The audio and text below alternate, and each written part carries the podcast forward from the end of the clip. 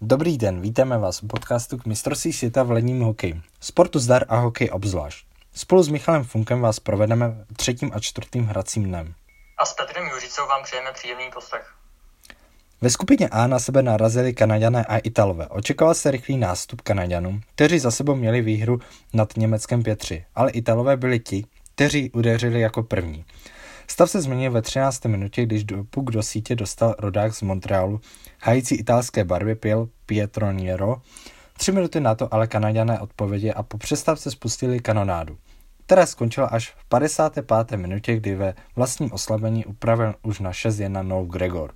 Kanada vylepšila vzájemnou bilanci z Itálií na 14 výher a jednu porážku. Za Kanadu nastoupil poprvé na turnaji Matt Barzal, odehrál si svoje ve třetí léně, chvíli trvá tedy, než se dostane do tempa a v tomto zápase měl 0 plus 1.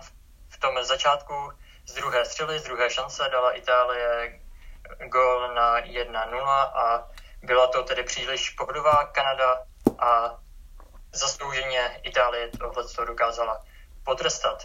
Zároveň pro Pietro Nera to byl jeho vůbec první gol na mistrovství světa při jeho druhé účasti a pak zápas byl již podle očekávání. Kanada zápas otočila a zaslouženě vyhrála i takovým rozdílem. Ve skupině B Norové do třetí třetiny drželi zápas pevně v rukou a vytvořili si vedení 3-0. V poslední části ale Britové i přes neproměněný nájezd třikrát skórovali a poslali utkání do prodloužení a k nájezdu. Tam byli přesnější Norové a vyhráli 4-3 po nájezde. Byl to opravdu šok. Dlouho byl zápas v režii Norska. Dvě ze tří přesilovek proměnil norský útočník Matias. Ulimp druhý gol byl ještě přeskoumáván videem, ale puk se za brankovou čáru dostal. Gol tedy mohl být uznán. V třetí přesilovce no, Noři dali málem další gól, ovšem puk skončil na tyči a kdyby to Noři dali, tak už by vedli 4-0 a Britové by to měli velice těžké. Ovšem to se nestalo a právě Berlíny nepromínil trestné střílení. Ve třetí třetině Noři hráli posledních 10 minut naprosto pasivně a čekali, co s nima Velká Británie provede a Britové tedy jim nasázeli ty góly a dokázali srovnat stav utkání a následně se šlo na prodloužení a nájezdy. Nájezdy jsou dosti taková loterie 50 na 52. Nájezdy dokázali proměnit hráči Norska, jeden nájezd proměnil Brit a tedy Norsko dokázalo i přes tohle překvapení zápas zvládnout a získat tedy dva body. Lake Conway Mozy je první britská lajna, která se v tomto zápase nedala gol, ale určitě se mi líbí. Měla ta formace světlé momenty v zápase a tak tedy to není tak úplně jenom, bych řekl, o Lémovi Kirkovi a o Hemoncovi, který dávali góly na tom minulém turnaji, na tom minulém mistrovství světa a ti tady ty, tady chybí, ale ovšem i tak dokázala Velká Británie nějaké ty góly dát a Ben Bounce chytá velice slušně, tak jako chytal i na tom turnaji před rokem. Ve skupině A se střetla Francie s Kazachstanem. Oba týmy měly na kontě jednu porážku. Francie padla nejprve se Slovenskem 2-4 a Kazachstan padl s Dánskem 1-9. Do utkání lépe vstoupili Kazachstánci.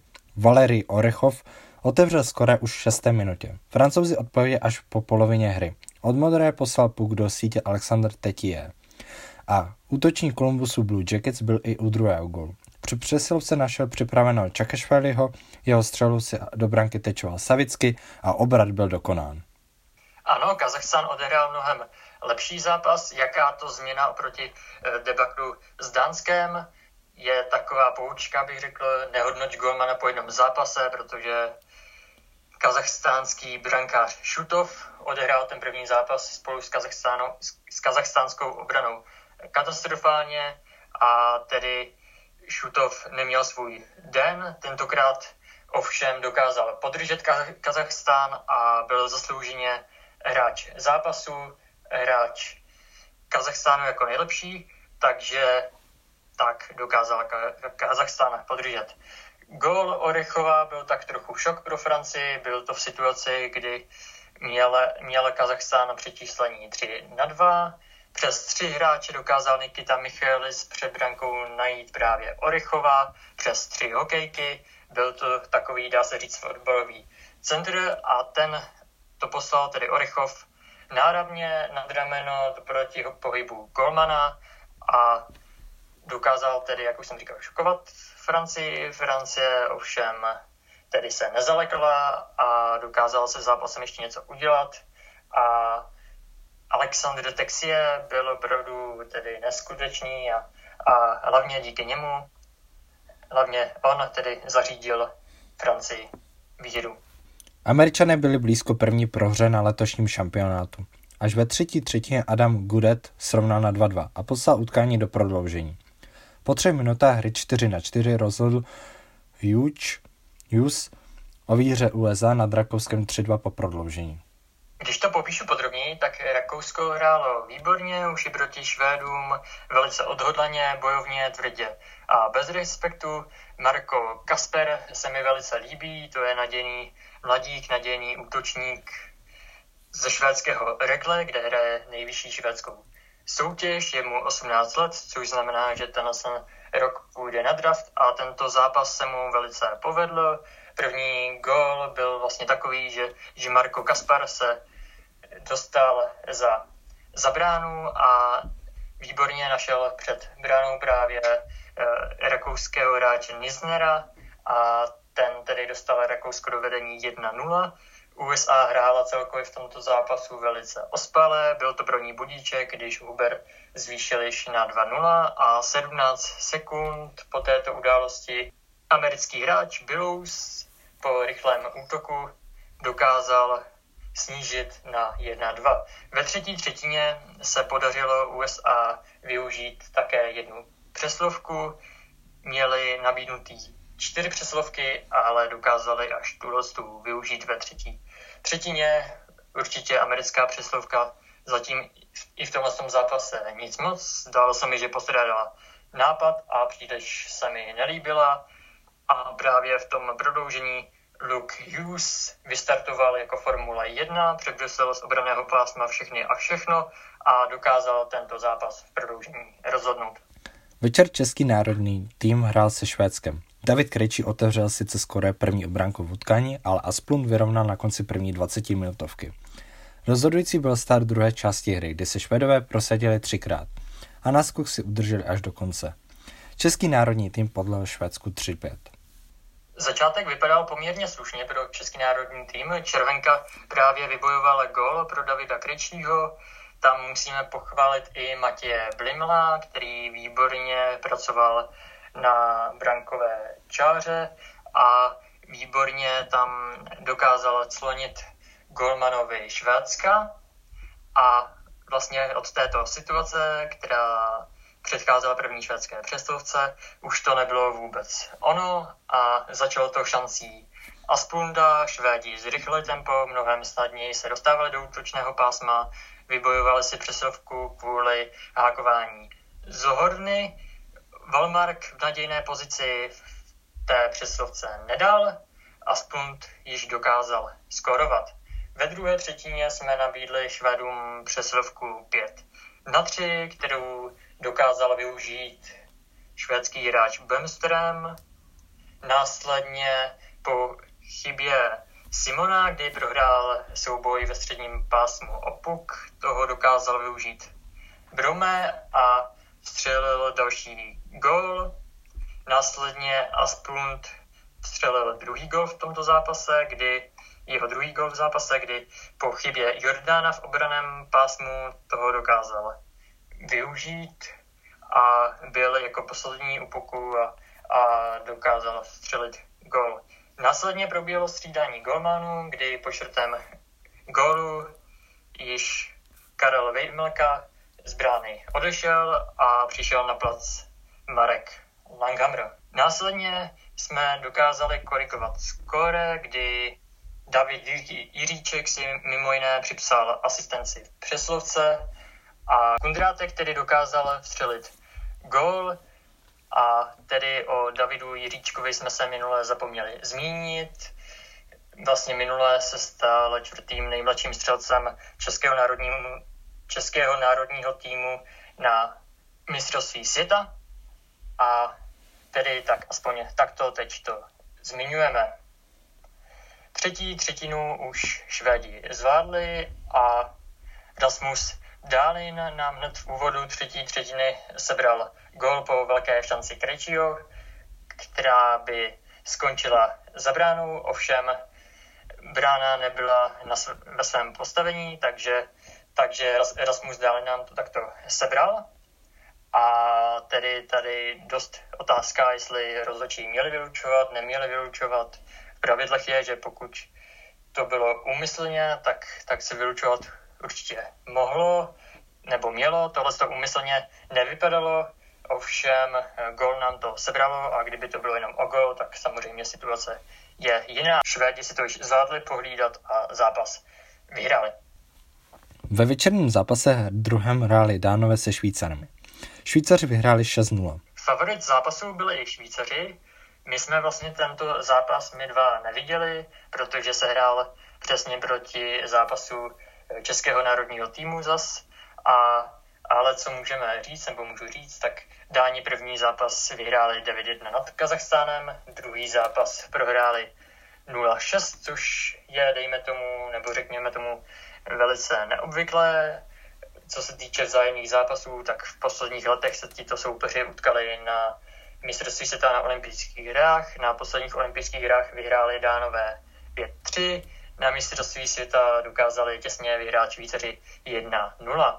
Švýcaři to podle mě mají hodně dobrý výběr, takže eh, tedy je určitě škoda absence Jozio, kdy tento back Nashville eh, čeká potomka, respektive jeho partnerka, spolu čekají eh, dítě, takže bohužel tohoto turnaje se nezúčastní. Chybí i útočník Kevin Fiala z Minnesota, takže tedy tihleci dva hráči určitě budou chybět a bude je postrádat Švýcarsko, ale i tak mají velice slušný výběr, který se nevyplatí vůbec podcenit. Dánové nechali hrát tentokrát mladého golmana Dychou Nisena. Sebastian Dám si tedy mohl odpočinout na střídačce a ten tedy vystřídal Dychou Nisena až na třetí třetinu protože Dychou Nissan dostal z 25 střel 5 gólů. Kvalita v tomto zápase by přece jenom měla být více na straně Švýcarů a Švýcaři tento zápas zvládli i takovým rozdílem. Čtvrtý den turnaje začal zápasem Slováku s Kanaďany. Slováci po porážce s Německem nestačili také na Kanadu, které vysoko podlehly 1-5. Největší podíl na tom měl brankář Logan Thompson, který pochytal celkem 34 střel slovenského týmu. Dva goly Javorových listů si zapsal do statistik Pierre Lac. No, pro mě to byl dost atraktivní zápas. Tam toho bylo tolik, že těžko se vzpomíná na všechny situace a zároveň se to zobecňuje, ale zkusme to zkusit. Sillinger měl v první třetině eh, tři střely, takže velice dobrý počin od tohoto um, kanadského útočníka. Každopádně i tak dvě třetiny to byly parádní, parádní hokej od slovenského výběru. S Kanadou dokázali hrát vyrovnanou partii a ano, jak říkáš, byl to parádní výkon od kanadského brankáře Thompsona, ale i Hůzka ve slovenské bráně se velice dobře předvedl a vychytal například únik Loryho nebo velikou šanci Kazunse či Mert Barzala. A takže i tak ještě nějaké ty šance tam Kanaděné měli a Hůzka určitě odehrál fantastický zápas tež. A Pierre-Luc Dubois tedy střelil dva goly v té druhé třetině a i Hůzka v této třetině uh, určitě držel nad vodou. Slováky, i když Slováci své šance uh, také měli a třeba Thompson se zrovna zaskvěl po střele Ivana, kdy tam skokem, tygřím skokem skočil a, a zachránil Kanaďani od inkasovaného gólu. Craig Dempsey přeházel do Stilajny a výsledek se dostavil. Jestliže minule jsem říkal, že čtvrtá formace se mi, se mi líbila, tak dneska to bylo ještě lepší. Sikora byl poprvé v sestavě Slovenska a celkově ta formace byla perfektní a i celkově všechny ty formace, kromě třetí, hrály velice dobře eh, dopředu a Slováci se určitě v tomto zápase i přes tento výsledek, který byl podle mě krutý a, a šance tam tedy Slováci měli, tak, tak se vůbec za tohle stydět ne, nemusí. Hokejista Lotyska splnil roli favorita, když porazili Norsko 3-2. Lotysko po porážce s Amerikou 1-4 a po těsné porážce od domácího Finska 1-2 si připsal tak úvodní výhru na turnaj. Naopak Norové nenavázali na úspěch proti Velké Británii. Lotyšský útočník Abos měl pět střel za první třetinu, zpočátku zápasu tedy byl jasně nejaktivnějším hráčem. Jedna z pěti střel skončila za norským brankářem Haukelandem. To bylo v situaci, kdy kdy Keninč, lotyšský útočník, našel perfektně najetého Abose a i když Haukeland měl velice dobrý přesun, velice rychlý od jedné tyčky k druhé, tak, tak nemohl to stihnout, nemohl s tím to nic udělat a Noři inkasovali tedy první gol zápasu. Přeslovky Lotyšů se mi vůbec nelíbily a pak tedy až museli dostat příležitost 5 na 3 ve druhé třetině, ovšem ještě v první třetině srovnal Rosely Olsen a i když tedy Lotyšsko se mi zdálo, že navrh mělo a teď tedy, jak jsem říkal, tak, tak Lotyši dostali 5 na 3, dvě minuty 5 na 3 dokonce a Ludvík Hoff tam tedy předvedl zákrok, kdy dostal 5 minut plus do konce utkání a tedy Lotyši využili, jak jsem říkal už, jak jsem již říkal, 5 na 3, ovšem tuhle tu dlouhou pokračující přeslovku již nedokázali využít a e, tedy ještě Robert Bukarc e, dal gol při sloně lotyšského spoluhráče a co se mi líbilo, tak, tak byl Tukec mezi Krokdálem, Nordstrebem a Ken André Ulimbem. To byla nádherná akce, kdy e, vlastně Lotyši špatně střídali a, a šlo to přesně z hokejky na hokejku a lotyšský brankář byl bez šance. Lotyši se ještě strachovali o výsledek ve třetí třetině a dostávali se významně pod tlak, ale těsné vedení nakonec zvládli udržet. Pořadatelská země turnaje z Finska i nadále prolezá turnajem jako nůž máslem a je stále 100%. Tentokrát si bez problému poradila s Amerikou 4-1. Byla to pro Finy mnohem lepší první třetina než ty předchozí, Hned zpočátku jsme mohli vidět americkou a finskou přeslovku, srovnání přeslovek vyšlo lépe pro Finy, avšak Finové gól nedali, i když si vytvořili pěkný tlak a tedy následně po těch dvou přeslovkách se Maninen eh, dostal do samostatného úniku a neproměnil hneda a Šterhausman to tedy chytil. Stejně tak měl trošku i štěstí kdy Björninen trefil horní tyč a co tento zápas zlomilo, tak to byl ve druhé třetině faul Vocna, kdy dostal pět minut plus do konce utkání za úder do oblasti hlavy a krku a finské přeslovky jsou tady na turnaji naprosto úžasné, takže, takže i tohle z toho dokázali Finové využít a celkově první formace je je moc pěkná a moc dobře hraje a je produktivní, což tedy myslím v první formaci Finu, což je Hratikainen, Maninen a teď Grenlund. A tedy určitě tohle je jedna z nejlepších line tady na turnaj a pak už vlastně měli zápas Finové naprosto pod kontrolou. Vítězství slaví také Němci, kteří po velké bitvě porazili ve skupině A Francii 3-2. Němci jako první dali gol v přeslovce. Alexandr Texier jako tahoun Francie předváděl to, co se od něj čekalo. Byl naprosto dominantní za Francii a Francie s ním měla častěji navrh, vytvářela si víc šancí, víc příležitostí. Texie tedy i dal gól, avšak Německo si rychle vzalo vedení zpátky po, po střele Ela. Německý útočník Michaelis z otočky kolem brány dal gol, který ovšem neplatil.